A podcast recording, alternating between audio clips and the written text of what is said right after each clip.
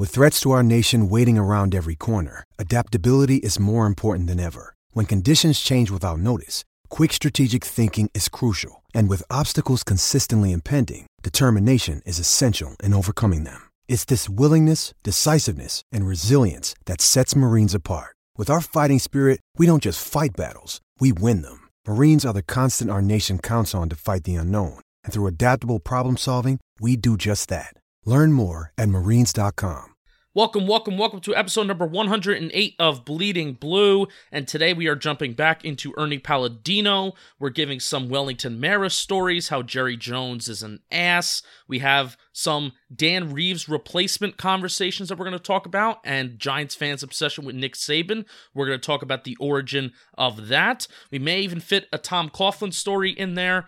And uh snacks, we got one more week until training camp, which is Not exciting happy. for 2020 Giants news. Not happy? Well, uh this is the intro and you're really bringing down the energy. Um uh, one week until training camp, exciting for exciting news for 2020 Giants and current Giants, but also we will be doing some training camp stories as well next week. So it's exciting. Without further ado, let's bleed blue.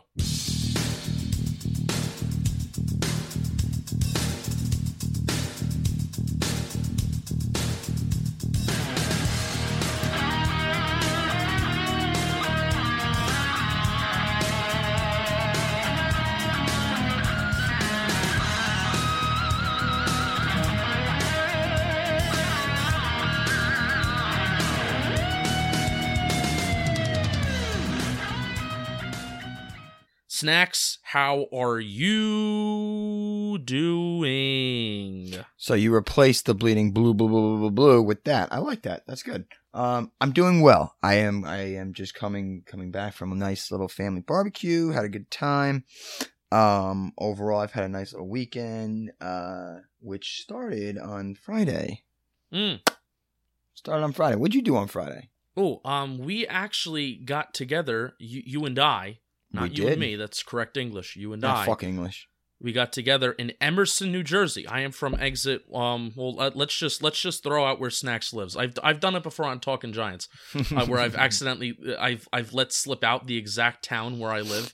So around you know the exit 160s on the on the on the Garden State Parkway. 165. Oh, okay. Well, here, we'll Just tell 'em, I don't care. We'll just give out all of our locations. I, Yeah, I I'm care. exit.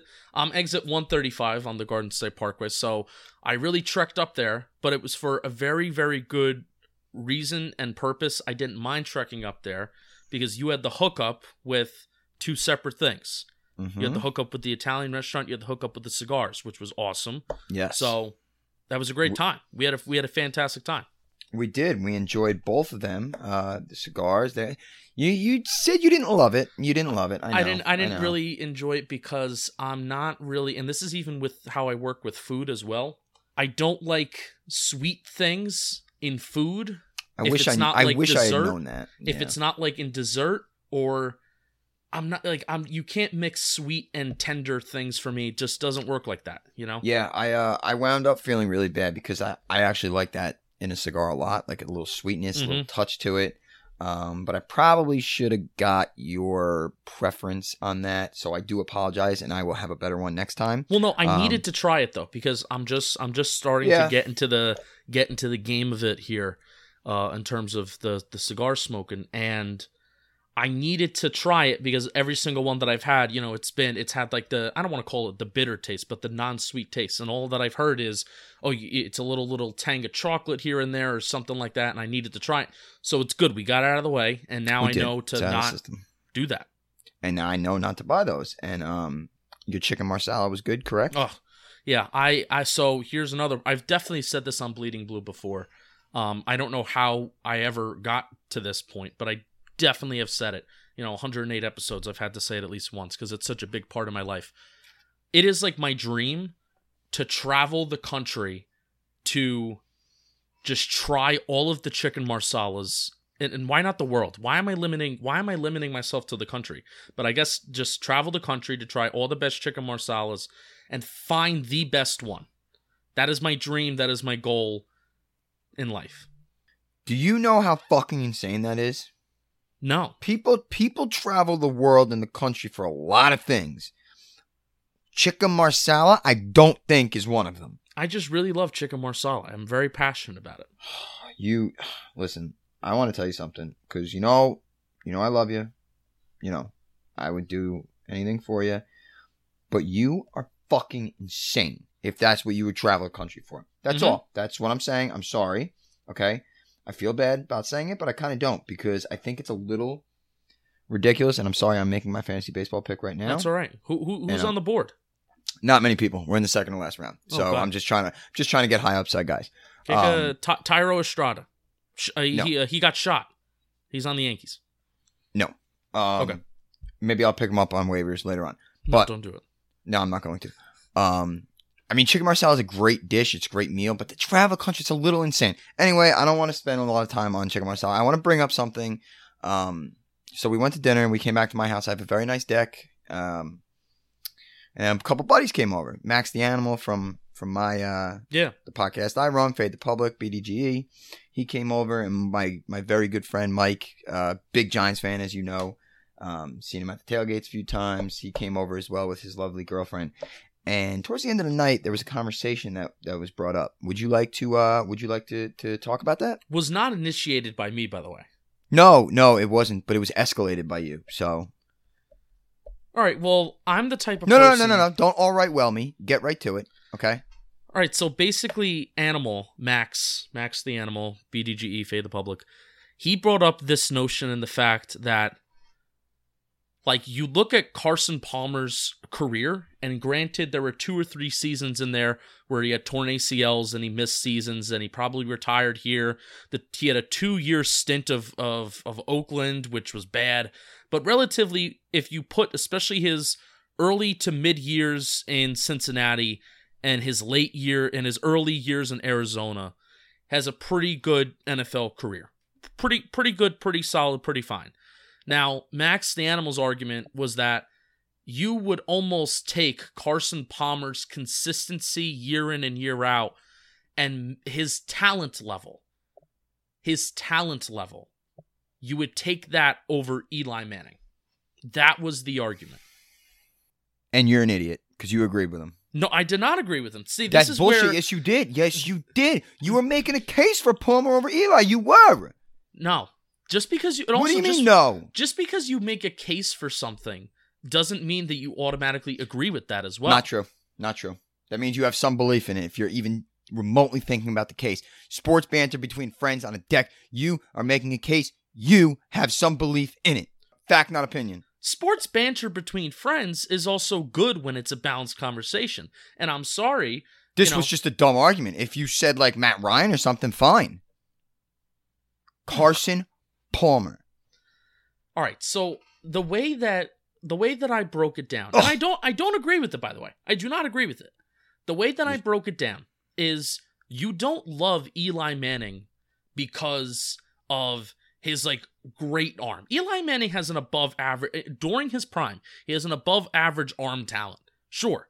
You know, that's what Gilbride's offense was for. Does not have an a- a- Rodgers arm, does not have a Mahomes arm. No, those, does not have a Favre Nobody arm. does. Those Nobody guys does. those guys are elite in terms of we're talking about arm talent. Correct. So you don't love Eli Manning because of one certain intangible that he has. He's not like a very talented quarterback, but you love his body of work. You love the things that you can't measure, like the clutch gene. I'm a big analytics guy, but yes, I do believe in the clutch gene. I do believe that there is obviously and very much a difference between how you perform in the last two minutes of the fourth quarter and the last two minutes of the first quarter. It's it's meant it's a mental thing. There is a difference, and Eli Manning had that. Uh, a guy like Carson Palmer does not. So I can go Nope. on all day. I can go. I can go on all day, and you're going to go on all day because I already know you're going to do it, and I'm not going to take your points of why you think that Eli Manning is just a much better quarterback than Carson Palmer. But I'm saying from a talent standpoint, and I think Max was saying this too. This is not even something that I was like. I was like, yes, I totally agree with you. You're acting like I was, you know, I was, I was clapping for Max as he was talking You and as he was making his points. I was not.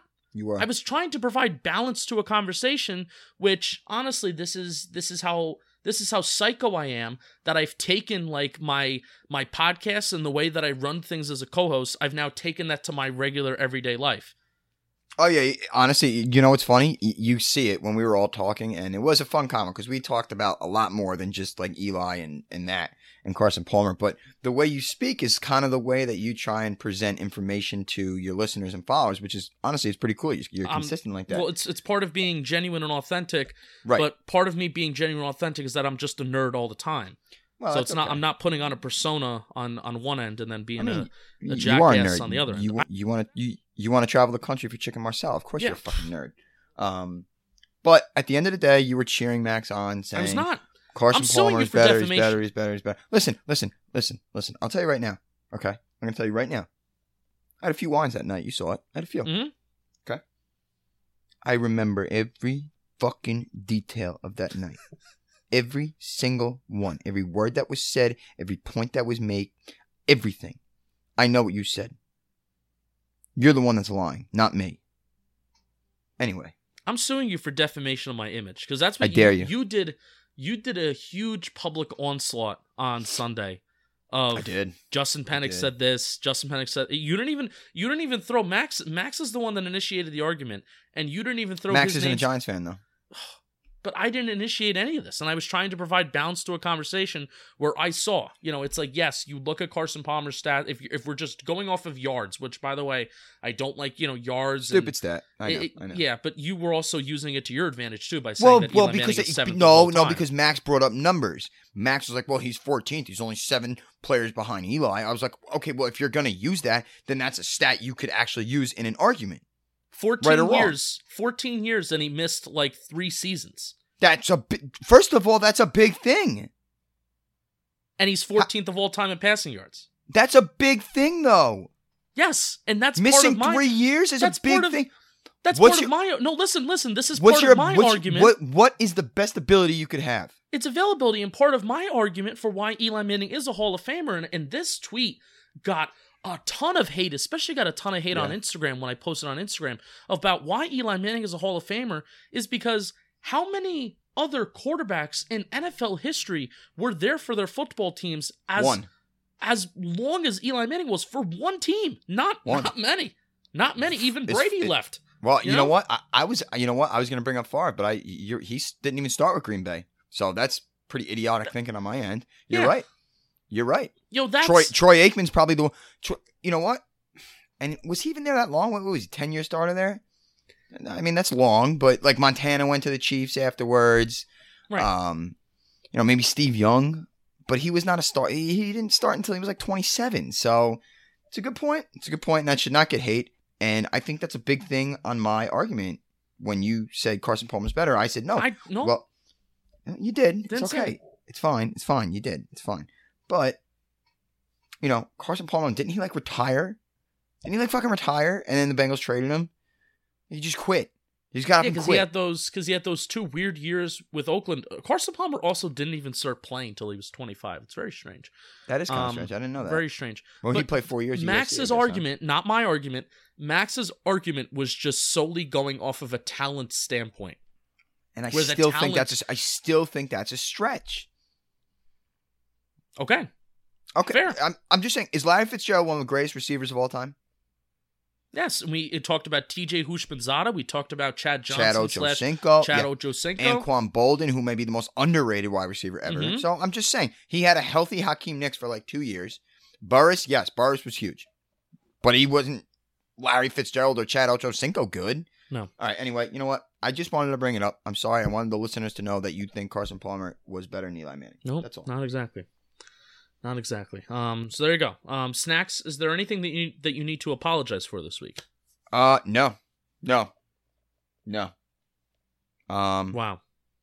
no, no, no. I feel great The whole point of this segment is to apologize for something. is to apologize for something. All right, then fine, then fine. Um, it has nothing to do with our podcast though. So Okay.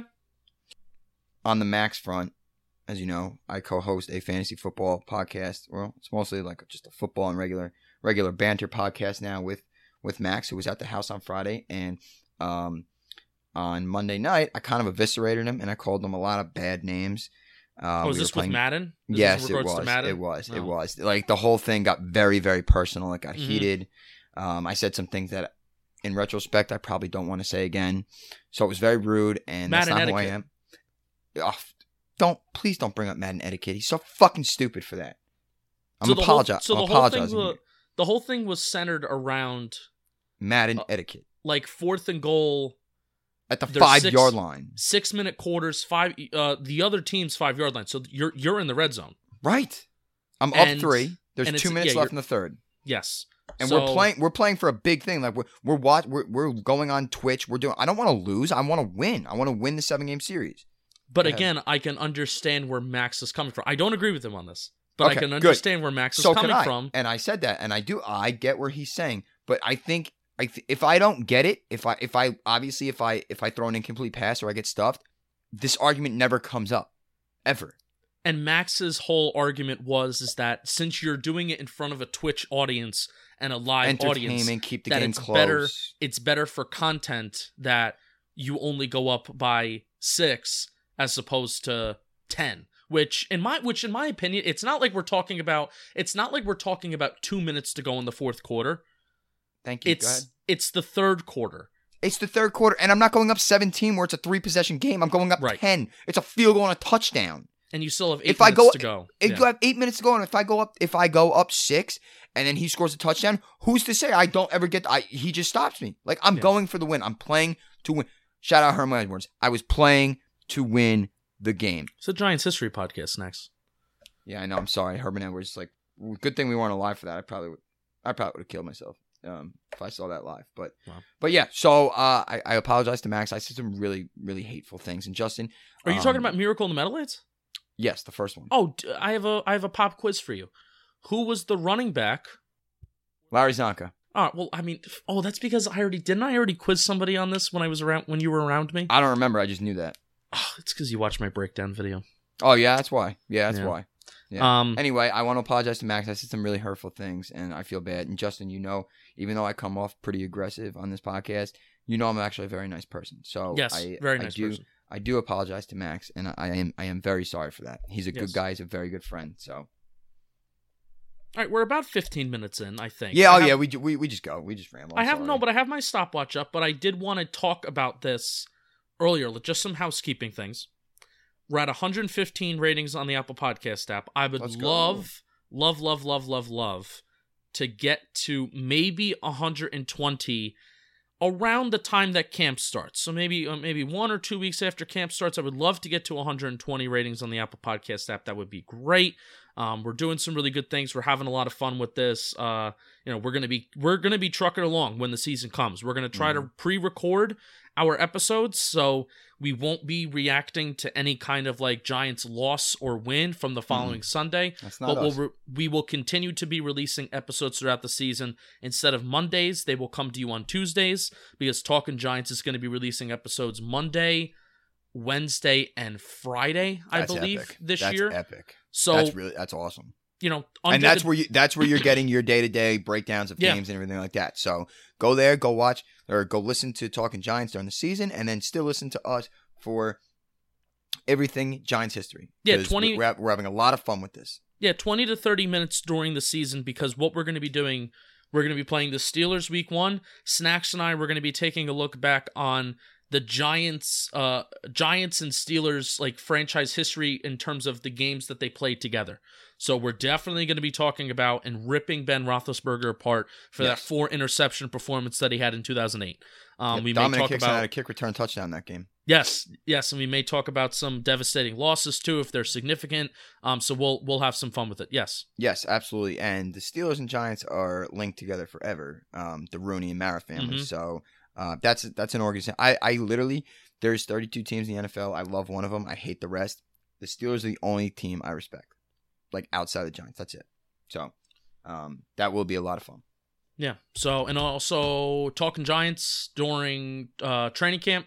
We're going to be having episodes Monday through Friday, three times a week. They're going to be PPPs, per, uh, player profile and projections, and then the other two times a week we're going to have our regular episodes. But also Bleeding Blue, we're not going to stop. We will also come to you um, one time a week on Monday. Um, so during the season, you're going to have four episodes a week.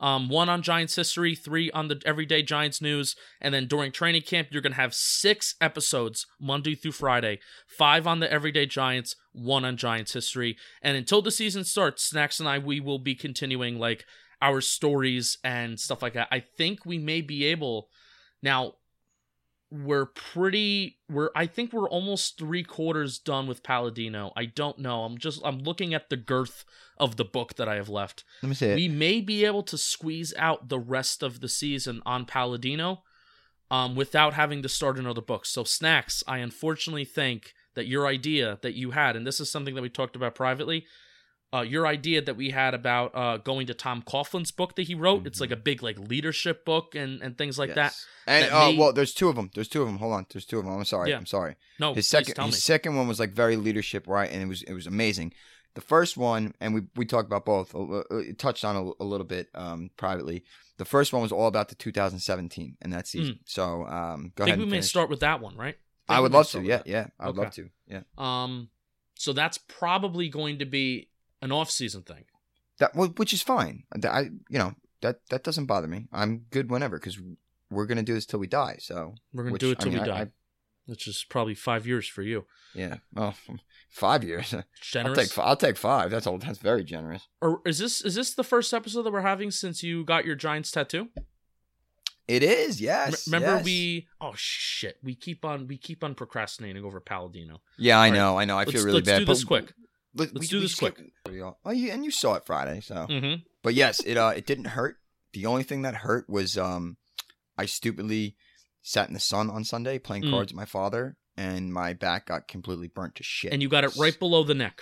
right below the neck. Yes, because Right I wanted. I wanted it to come out a little bit when I'm wearing a shirt so people could see. Um, so I'm very happy. The guy did a really good job. Uncharted tattoo, New York City. So that's it. Only a giant. I'm marked forever, and I will literally never be a fan of another team ever. As Look. if the tattoo needed any validation. Well, here's my thing. You came on this podcast and you said that you were that you were going to put Eli H O F and colon right underneath. Did you listen to my advice and you're going to do that when he actually gets inducted? yes. Okay. You you talk me out of it because God forbid he doesn't, then I'm gonna be an asshole of epic proportions. Yeah. Of epic proportions. And I, I'm thinking like just real quick on this, and then let's let's please get into Palladino because there's a lot of stories that we, you were saying before that I kind of want to get into. I was gonna put the ten, but I didn't want to make it too much like that. I kind of wanted it to be like for me too, like because I myself am a Giants fan, like a diehard Giants fan, so I wanted Mhm. to keep it like that. And I just think the quote is so great. Um, and also, I- if you put the 10, it would have been so obvious you copying that Talking Giant shirt. yes, Where true. now No, it's, I, it's I did, fairly I didn't, obvious. I didn't want obvious now? copyright infringement. Yeah, sorry, Bobby. Sorry, guys. But then again, I don't give a fuck. Um, I'm a contributor now, by the way. So you know, uh, Oh, I'm kidding. Shit. What do you mean? One episode, I'm in. I'm a contributor. I can call myself that. No, I'm kidding. I'm kidding. But um, I also, I was also, do hold on, real quick, again, real quick. We could ramble for forever. It's actually kind of the beauty of this podcast, which I love. But do you think I should put the logo underneath it? No, I'm kind of liking it and digging Yeah. it because it's it's it's you. It's just you. Yeah, that's that's fair. I, I I'm leaning towards, I'm leaning towards that. Not I don't think there's it. any clarification that that that tattoo needs. That's that's a very good point. Yeah, you're right. Okay, well, you got me sold. So I'm not gonna get the tattoo. So uh, I think I have an idea. Okay. All right. Um, how much do you hate Jerry Jones on a scale of one to ten? Million. Okay. Um, because this uh this story is definitely going to back up um back up that hatred. So uh Ernie Palladino, if these walls could talk, giant stories of the last twenty years. It's been a lot of fun. Basically, for the past I don't even know the past like month we've been reading it, and it's been a lot of fun. Uh, this chapter is going to take a few episodes, and it is about it is called "Of God's Generals and Fullberg Captains." Coaches, owners, GMs, stories of all these big leaders for the Giants. Um, this is going to be a lot of fun. So, this story is called Going After Jones. Wellington Mara was a league guy, first, last, and always. So imagine the displeasure he had with Jerry Jones when the Cowboys owner strode onto the field during his second quarter timeout of the Giants' increasingly disheartening 35 0 opener loss in 1995. Well, that was right. In uh in 1995 with Nike president Phil Knight on one side and Nike client spokesperson and tennis champion Monica Seles on the other. So let me let me say this again. Jerry Jones strode onto the field, and this is at Giant Stadium. This is not in Dallas. Strode onto the field during a second quarter timeout of the Giants' 35 0 opener loss in 1995 with Phil Knight and Monica Seles on the other. So, okay, here we go. Remember, this was in Giants Stadium on a Monday night in front of a national audience. Regardless of his gross lack of taste, the always publicity hungry Jones certainly knew how to get the most bang for his stunts. Jones had arranged this as part of the 4A outside the NFL's revenue sharing business model. So apparently, NFL's revenue sharing business model, there's a certain model that to- that owners are supposed to follow. This is apparently outside of it a setup Mara helped create in the early 1960s. Jones had signed a seven year deal with Nike as a Texas Stadium sponsor, with rights to use the stadium's name and logo in connection with Nike products. Jones would not share any revenue from that deal with the rest of the league. Jones stood on the sideline the rest of the half, going so far as to introduce defensive lineman Chad Hennings tonight. The league had since instituted various levels of team specific revenues, but at the time, Jones' actions were not only revolutionary but rebellious, at least in Mara's eyes. At first, the owner took Jones' stroll with a handful with a handful of salt. I'm just honored he thought to use our stadium for it, Mara said. But after thinking about it overnight, he was in a quite different mood the following morning. I feel sorry for Jerry, Mara said, knowing that Jones had cut a similar deal with Pepsi weeks before the Nike agreement. He's a very successful entrepreneur who made a great deal of money for himself. Then he saw this great thing called the NFL and said, I want to be a part of this. But I don't think he has a concept of how to be a part of a team. He doesn't realize that when you do something to enhance yourself, you hurt the rest of the team. It's like a guy who runs a great leg on a mile relay and doesn't want to give up the baton. He just wants to do it all himself.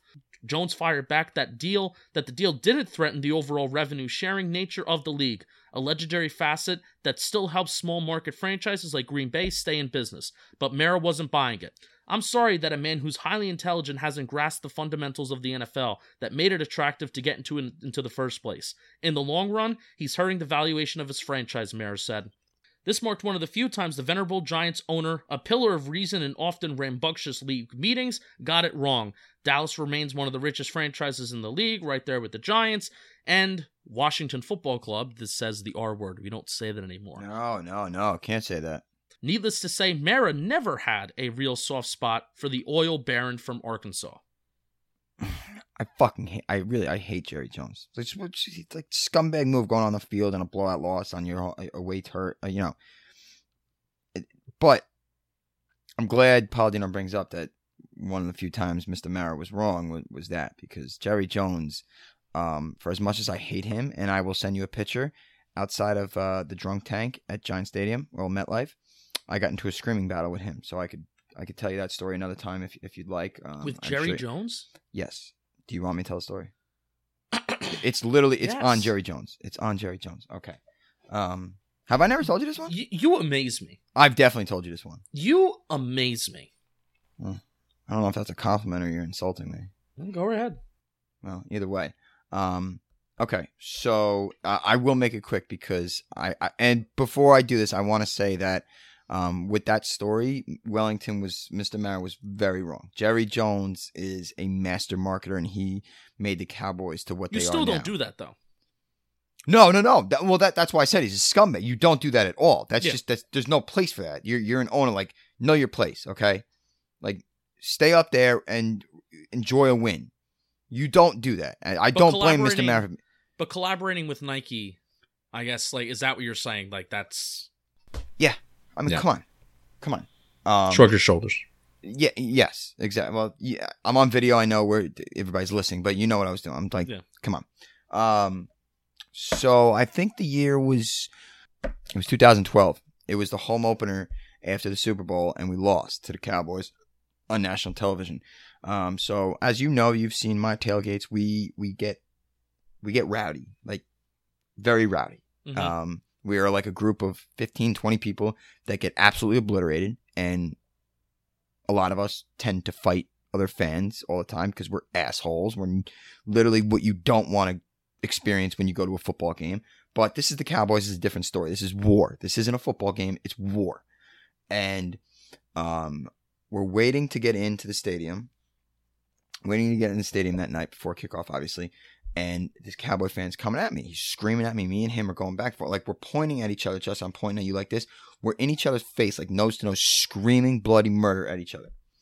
And out of the blue, my friend, who's a lot bigger than me, he I call him my bodyguard. He comes to all the games with me and whatnot. Out of the blue, my friend comes and fucking rocks him, rocks him. Like instantly, instantly, you saw like a mark on his face. Just completely rocks him. So we just we push our way in. We get into the stadium. Um, as we're coming out, what a small world.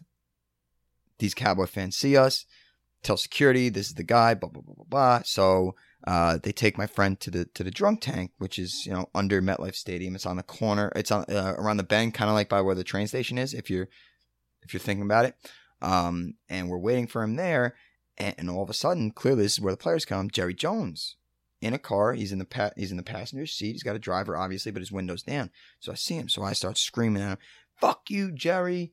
Fuck you! America's team my ass. Why don't you win something? You can't win shit. It's been 20 years. You suck. Yada yada yada. Back and forth. You know what he did? Blew me a kiss. Oh, what a what a weirdo. He blew me a kiss because they had just won. Fine, I get it. So my dumbass tries to hop the barricade. There's a Mm. little barricade that blocks it off. So I start hopping it, and I get on the other side. Security rips my shirt back like that. Literally takes my shirt, rips me back because I was going to go after him. Why wouldn't I? He's right there. It's my only chance. I was going to go Mhm. after him, and I'm drunk, and I'm you know, I don't care. I, I'm a Super Bowl champion right now. He's not. So security rips me back. Jerry Jones drives off, blows me another kiss as he does it. I'm going to send you the picture. It's not clear at all because this is 2012 and the picture was taken on a Blackberry, but I think you'll be able to see that it's my hand in the air screaming at Jerry Jones. So, Well, that's fun. uh, oh yeah, fun, yeah, really great, just, just great. What weirdo blows blows a kiss? Like e- even Twice. like Twice. he blew you. It was twice, not just once. No, because as he was as he was driving away, he blew it again. Hold on, I really, I really want to send. So this so. Kyle Busch Kyle Busch is one of like NASCAR's most hated drivers. yeah, he was a scumbag. And what I don't like when he does is he bows after he win and but he bows after he wins and everybody's booing his ass off. I think that is the most like pretentious jerk off move that you can have to bow when people are booing you out of dis It's out of dis- displeasure. Come so um eh, eh, uh, but out of all things like blowing blowing a kiss that's very blowing me. it's a very kiss. strange. Like, are you are you kidding me? I never Should've heard that story by the way. You never told me that story. I thought I did. I could have sworn I did. Maybe when you see this picture, you'll remember it. I really think there's going to be like seven more stories of you just being belligerent, continuing to be belligerent, and you're just going to surprise us. It's it's That's why you get paid the big It's- bucks. It's pretty. It's pretty bad, man. That's why. That's It's- why you get. That's why you get paid the big bucks. Yep, here it is. I got the picture. I'm gonna send it You to you the right now so you have it. Yep, just so you can have a look. You don't see my face, but you can tell it's my pasty white hand, and you could tell Okay. who it is. Yeah, it's I could- Jerry Jones. All right. Oh, nice white watch you had on, or was it silver? No, it was Yeah, actually Cam- a bracelet the Giants gave that. That was like a Oh, giveaway. that camera quality was great. Yeah, that is Jerry Jones. I can I can pretty much confirm that that is Jer- Jerry Jones. Mm-hmm. Listen, I don't lie about these stories. You said he, you said he was in a limo. Uh, SUV, something, Yeah, yeah, something like that. Why isn't he in the back seat? Be a fucking boss and go in the back him. seat. Fuck him. Next, I don't want to talk about Jerry Jones. All right, really next. don't. I don't. We have another uh we have another good uh, Wellington Mara's story. So, a man of few but important words. Wellington Mara never said two words when one would suffice. Known for a thoughtful pause to questions followed by a few well chosen syllables, economy of the language was his game. Long rambling speeches or lectures weren't his thing, whether the owner was talking to one reporter or 76,000 fans at a packed Giants stadium. It was one to the latter where he uttered some of his most famous words. The 12 4 Giants had just finished dispatching the Vikings 41 0 in the 2000 NFC Championship game on a field that left much to be desired as far as aesthetics and footing. The franchise had begun a three year experiment that season with the natural grass tray system designed to replace the hard astroturf of the stadium's early years. Thank God I was not an athlete in like the nine. I mean, I guess Astro not no, not fun. AstroTurf wouldn't have made its way to like high school and Pop Warner and stuff like that, but oh my god, just still, it's like playing on fucking concrete. Um, yeah, you don't want to play on that shit. It failed miserably. Even that three year experiment post AstroTurf failed miserably. The grassroots never did take hold. The field looked nice enough when it was new, but kickers and wide receivers slipped, and big linemen churned up big clods of grass. By the time January 14, 2001 rolled around, the field had degenerated into a brown, bumpy cow pasture, which looked suitable on the surface only by the application of green paint. Oh, that's bad. That's Yeah, why you you're think? painting You the, think? painting the field green.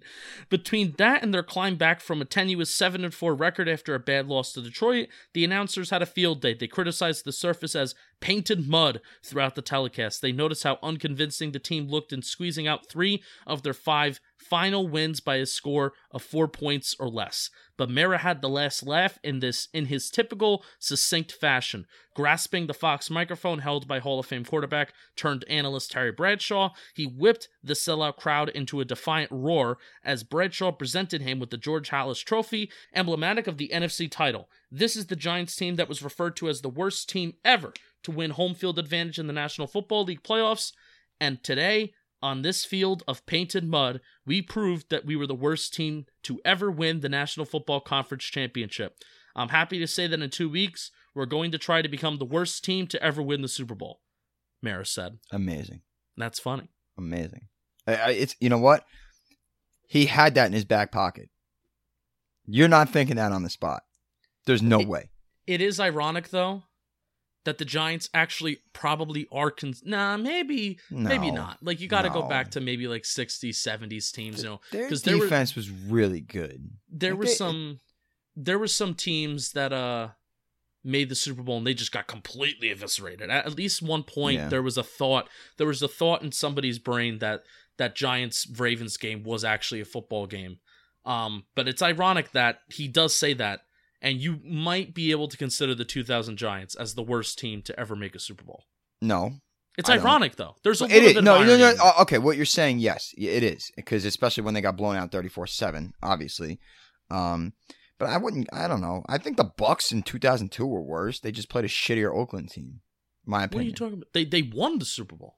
I know, but I don't think they were that good. So you would have to say like Oakland. I, I just I, no, I just worse. think well, okay, fine, okay, fine, Oakland. But you look at that Tampa Bay team; they weren't good. that def- that, that defense You're right. They all right. I, I, I'm kind of sounding stupid right now. I guess I'm more so talking about like Brad Johnson and that offense being Yeah. really bad. Like that was a really bad offense. The It's defense ironic- was all world, it's ironic that Jon Gruden is an offensive guru. Yeah, and he had a right. yet that well, was that- Tony Dungy's defense. That was Tony Dungy's team. Yep, hundred percent. So, uh, but do you do you know what I was trying to say? Like, I can't. You're you're right. I can't call them bad because they did win the Super Bowl, but one half of their team was not good at all. I guess How that's many- my point.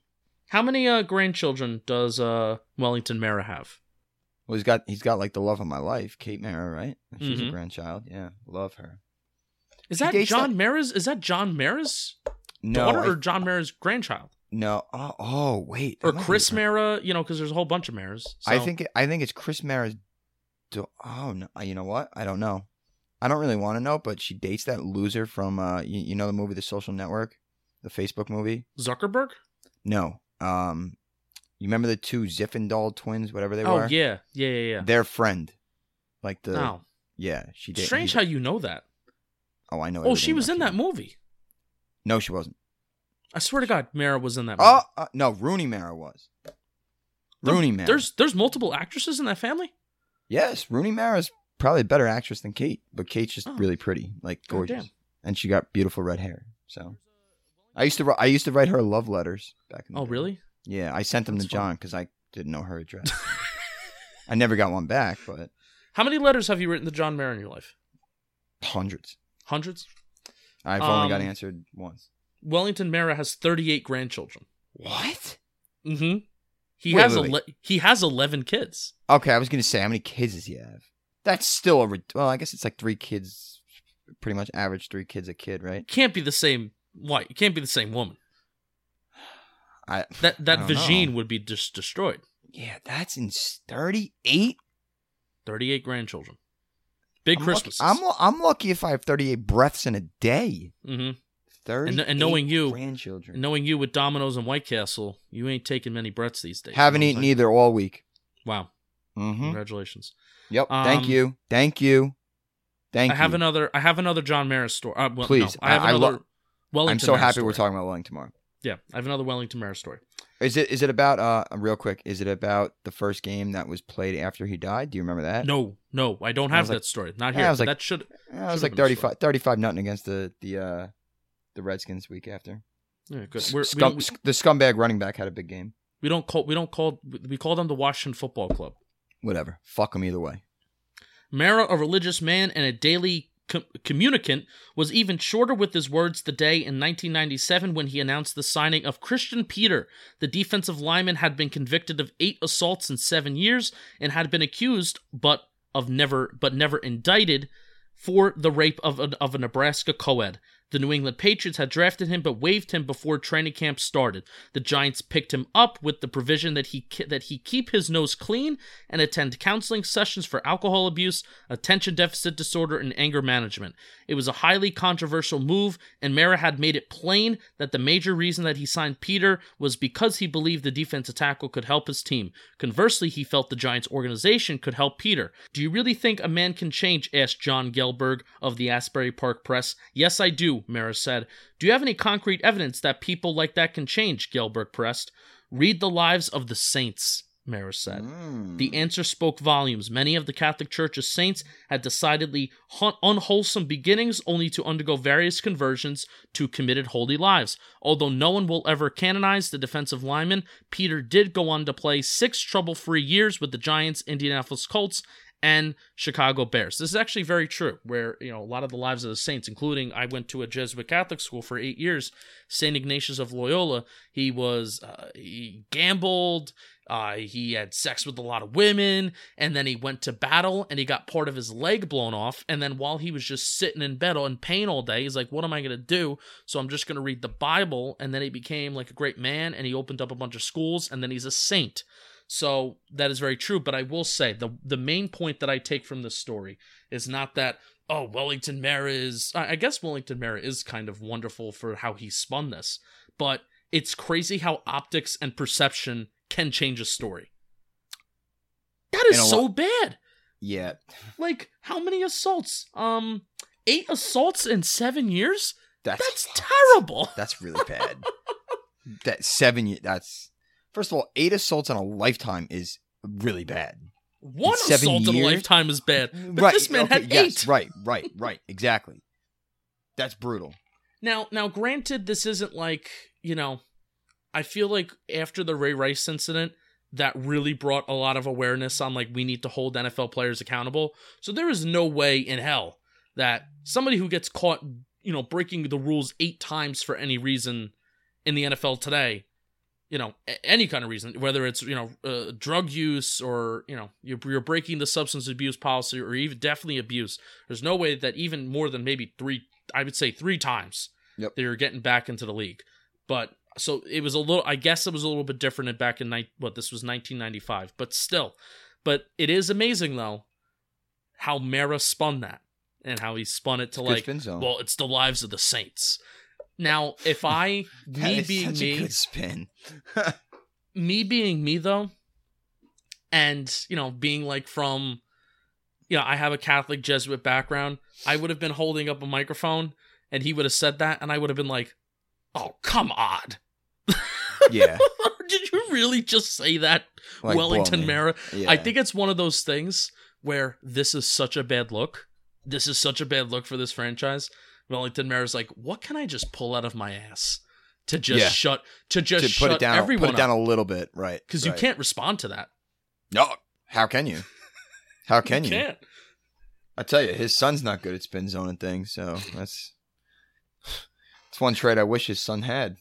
The John Maris should take a lesson from his father, and the reason why we bring back DeAndre Baker this year is Stop. look at look at the Saints. Look at what the If he, Saints if he, did. I tell you, if he does that, my confidence in ownership will go up by like ten million percent. oh, yeah, I would, I, I, I would low key love it. I would low key love it. What do we have now? We we got we got some time for some more stories. Dan Reeves replacement. Yes, this is this is yes. Let's end So- off on this one because I think this would be a good discussion. So the search for Reeves' replacement Had things turned out differently in Young's 23 day coaching search that brought in Jim Fassel in 1997, the Giants might have changed the collegiate fortunes of both LSU and Alabama. Young actually considered and came close to signing then Michigan State head coach Nick Saban to replace Reeves following the 6 and 10 crash of 1996. Young's assistant Ernie Accorsi had pushed hard for Saban. Accorsi came to know the Michigan State coach during the 1991 and 1992 Accorsi's final two years as general manager in Cleveland when Saban was starting a four year stretch as Bill Belichick's defensive coordinator. Fassel was always Young's number one. Then it just jumps back to Jim Fassel. Fassel was always Young's number one choice because the former Giants quarterbacks coach in 1991 and offensive coordinator in 1992 under Han- under Hanley had made quite a name for himself in Denver, serving as Elway's position coach for two seasons. So he really did impress over in Denver. With three yeah. young quarterbacks in Brown, Danny Kanell, and Stan White, a quarterback friendly coach would be seen as a valuable asset. But Young liked Fassel even more for his organizational skills and work ethic. What followed was a sequence that had all the cloak and dagger aspects of an of an Agatha Christie novel. Don't know who that is. Um, Christie nope. novel, uh, complete with secret meetings and simultaneous contract chats. Fassel, then the Arizona Cardinals offense coordinator, was interviewed in the Phoenix airport on December 26, 1996. Saban was interviewed January 2nd near Giant Stadium. Stops in San Fran and Cherry Hill, New Jersey to talk with Bugel and Thomas were also included. Two other coaches that those are two other coaches that were mm-hmm. Young had both men on the hook and discussed money matters with each even after Saban had publicly pulled his name from consideration to protect Michigan State's recruiting interests. I am not a candidate for the Giants job, Saban said through a spokesperson while on a recruiting trip in North Carolina. If it's a two horse race, they better find another horse. Yet the talks went on only to go under when Saban's contract demands turned out to be a bit too exorbitant for the Giants anyway. When Fassel was supposed to be in Mobile uh, scouting Senior Bowl practices, he sat in a room in Atlantic City, New Jersey, discussing contract numbers with Young. The next day, January 15th, 1997, the 47 year old signed a four year, $3.2 million deal. Saban didn't do too badly for himself to coach at Michigan State. Then, then he moved to LSU, won a national championship there in 2003, and we all know the wonderful things that he did in college. but he also ever, yes. he also had the two year stint in Miami, so maybe the Giants didn't make the wrong decision. But Snacks, I actually want to hear what you have to say about this. Yes. Uh. Well, apparently, I, I read it somewhere that he wanted Drew Brees in Miami. You remember when Drew Brees was a free agent? He was coming off like big uh, rotator cuff surgery or something from San Diego, and there was a lot of question marks yeah. on him. Yeah. Yeah. So Daunte Culpepper at the time was a free agent as well. Daunte Culpepper was never the quarterback that Drew Brees was. But the Dolphins and Brees both wanted each other. That's what Saban wanted. The Dolphins front office decided to go with Daunte Culpepper, and I mean, the rest is kind of history. Uh, do I think Saban's Saban probably came into the NFL the way like a Tom Coughlin coached the Giants from 04 to 06 and with the Jaguars, like tough as nails. You're like you no funny business if you laugh, you get the fuck. You know what I mean? Mm-hmm. Um, but from a pure football mind perspective, there may be one better mind in the history of football than Nick Saban, and that's that's Bill Belichick. Nick Saban's that good. I don't care about what anybody says with Alabama. He won in LSU. He's won in Alabama. He took Michigan State from dirt shit to relevancy. The man knows exactly what he's doing. And the Dolphins teams weren't even that good, and he still got a few wins out of them. You give him, you give him Drew Brees with Miami. He's never the coach of of Alabama. He's never the greatest college coach of all time because he's winning Super Bowls with Miami. Could you imagine? Could you imagine Saban and Belichick going at it with Brees versus Brady for 15 years or how whatever it would be? That would basically that? that? would basically be watching Brady and Manning go after each other, except, except, twice a year. Well, yes, exactly, and except that Brees isn't overrated, Peyton is. So stop uh, this. What? Oh my god! What did I say?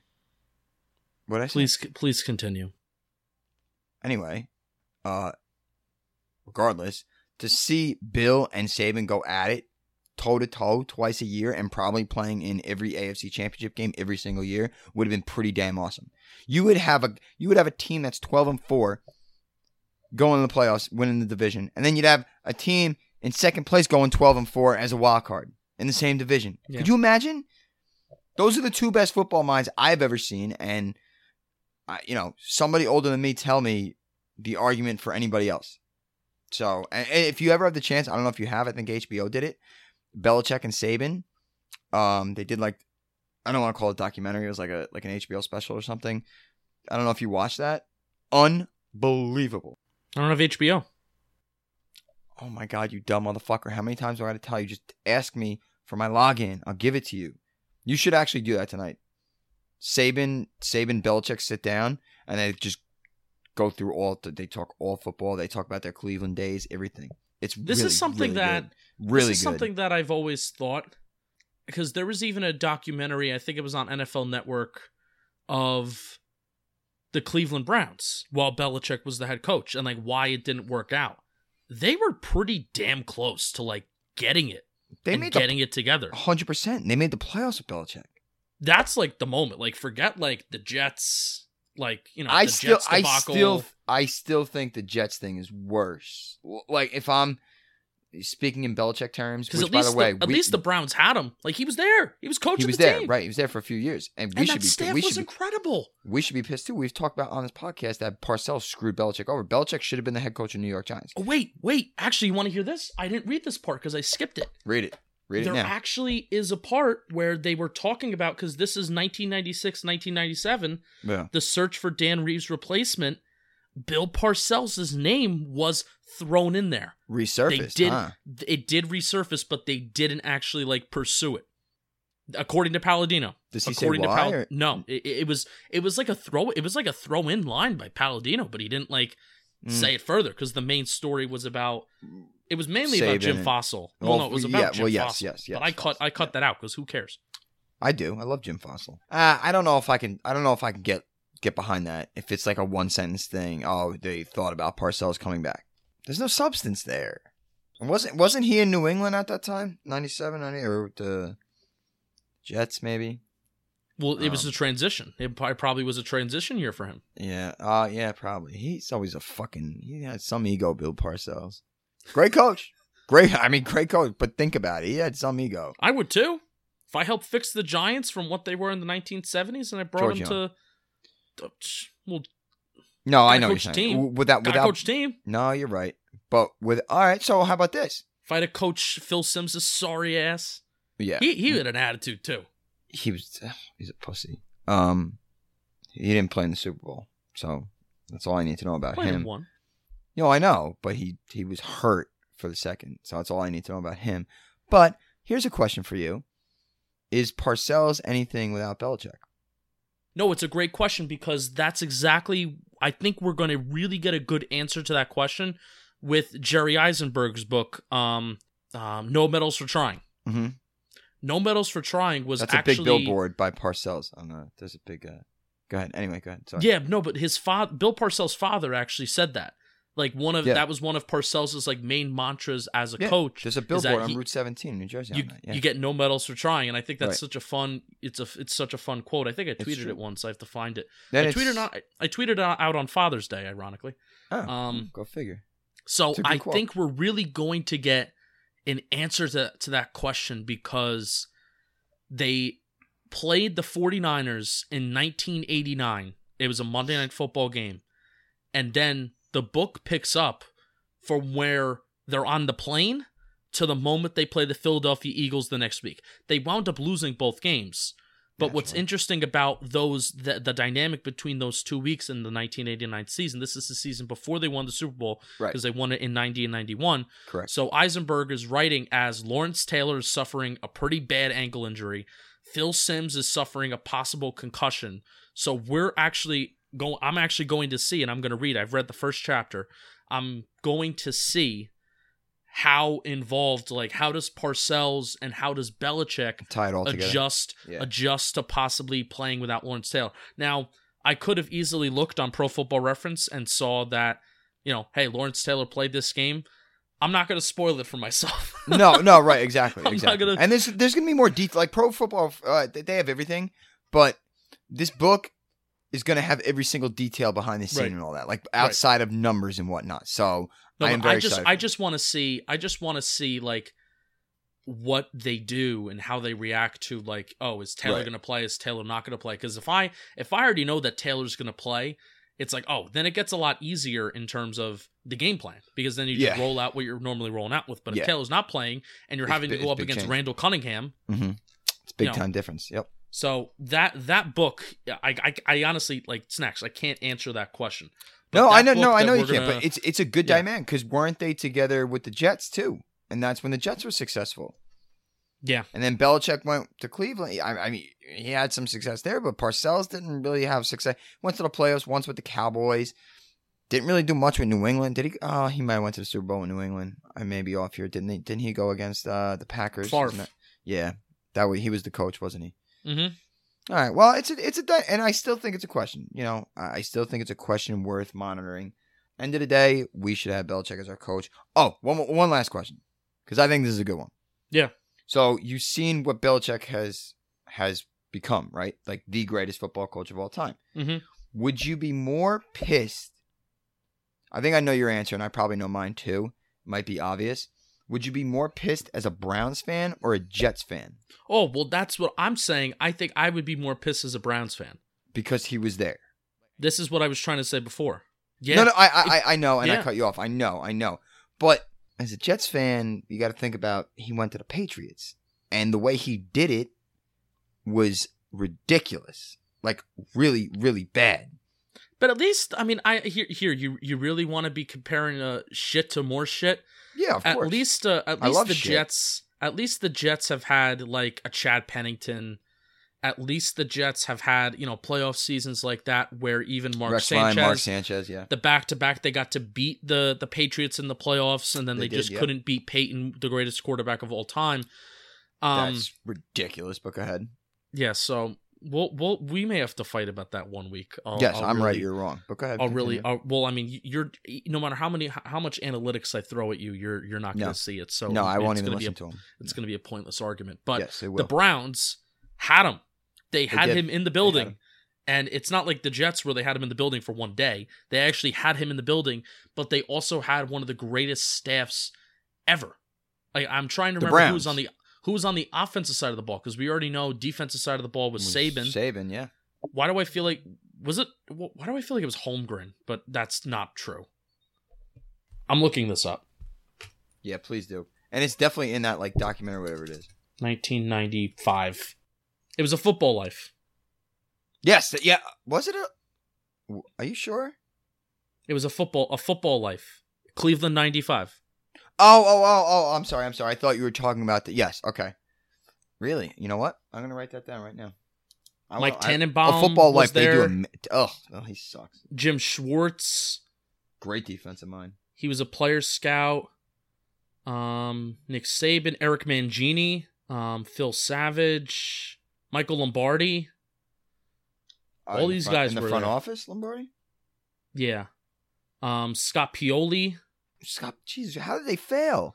Ozzie Newsome Ozzie Newsome's one of the greatest general managers of our time. became Cleveland's director of pro personnel in 1994. All those guys. I feel like somebody big offensively was there, and I think I'm just missing. Well, it. that- was a lot of defensive guys and a lot of front office guys. So I'm not sure. Yeah. Well, offensive line coach uh, Kirk Ferentz. I'm sure some of you who are listening have probably heard of him more than I have. No, they don't even list the offense court. I feel like it's somebody big, and uh, you, you're probably listening to this banging on the table, telling me that it's somebody, and I can't figure it out. But Yeah, there you go, snacks. There you go. So this this turned into a talking uh talking Browns podcast for a hot second. yeah, yeah, you ain't kidding. A, t- a talking Bill Belichick podcast. I was hoping I was hoping you would kind of run with like I would have loved Nick Saban to yeah, be the Giants I, coach. you know what? But I know, and um, I, I will say this. I feel like I feel like you don't mind it. no, um, I mean, you can't sit there and be upset if Nick Saban was your head coach. But I was never, I was never hammering at the table for a Nick Saban, even back in the day. Um, f- f- the Nick Saban rumors have come up what the last three years when People still are. People are People still, still- obsessed. Every single coaching change, I have at least one friend. One friend. Now, typically these friends aren't connected really to the Giants at all. Where they're not like connected to Giants news and stuff like that. But they'll just say Nick Saban's going to be the next head coach, just like Bill Cowher's going to be the next was Giants head coach that's who I was. Bill Bill Cowher's been the next Giants head coach for the last twenty fucking years. So, um, no, I I didn't go too into it because I'm kind of indifferent on it. Like, Yeah. no, he didn't have great success with Miami, but then again, he didn't get the quarterback he wanted. But then again, he's still one of the best offensive, uh, offensive, best football minds in in the history of football, college or not. So of course, I'd be happy. Um, but I never, I never hammered home the fact that I want Nick Saban as my head coach. So that's really why I didn't go too deep into it. Yeah. Um, I, I tell you, I would take Nick Saban over Ben McAdoo or Pat fucking Shurmur, either one of those. Like that's a story in and itself. Hot take. Yeah, big hot take. Yeah. Um, but outside of that, no, it's just uh, really, I it never really materialized for me. So I, I, I didn't I didn't want to get too into it, and then the whole Belichick and Browns thing and everything came up. So I thought that was good banter, and I didn't really want to talk about Nick Saban. Hmm. So there you go. All right, that's uh that's the episode. We will continue to dive into that chapter of God's Fullbird Captains or whatever the last part of that chapter is called. I put I put the book down. Um no, not next week. Next week is our training camp episode. Yes, next week's our first training camp episode. Yes, I next was in week Albany, um yeah. so we'll we'll talk some uh we'll talk some snacks was up in Albany uh when training When camp was was, younger, there yes. so we'll try to we'll try to bring you there we'll try to lead maybe a we're not going to do this but you know a, a guided meditation and if you close your eyes you can if you were up in Albany as a kid or even as like a an adult and you miss it up there um we'll try to bring you back up there and then I can even you know uh or if you want to go back to the Timex Performance Center I know I, I go every year so then I'll Yes. I'll describe some I- sights and sounds and stories from there too. Amen. And I'm sorry to interrupt you as I always do, but I uh, I try and go every year too, and I sent you one snippet of uh, Giants training camp notes that I take. So Yeah. I may I may read those off and see how bad they were, and in in hindsight, like you know what I mean. Tw- hindsight's twenty twenty. So so we will see. I, I like to have fun when a Training camp is a great thing for fans. Um, and it, it's upsetting that we're not gonna be there this year, but it is what it is. Everybody's got to stay safe, wear a mask, and by the way, by the way, I feel like Anthony would be a huge Nick Saban guy. Mm. I, I I think Mm. uh I think he was probably hammering at the at the notion of Nick Saban being a the next coach of the Giants. So as always, I, I like to throw Anthony in at the end. So. That's right. Have to. Um. So to. the ending soundbite is of Wellington Mara at the 2000 NFC Championship game, uh, saying that quote that I was saying before that he said to Terry Bradshaw. So uh, thanks for tuning in. We'll see you next week. Love and you. uh, be well.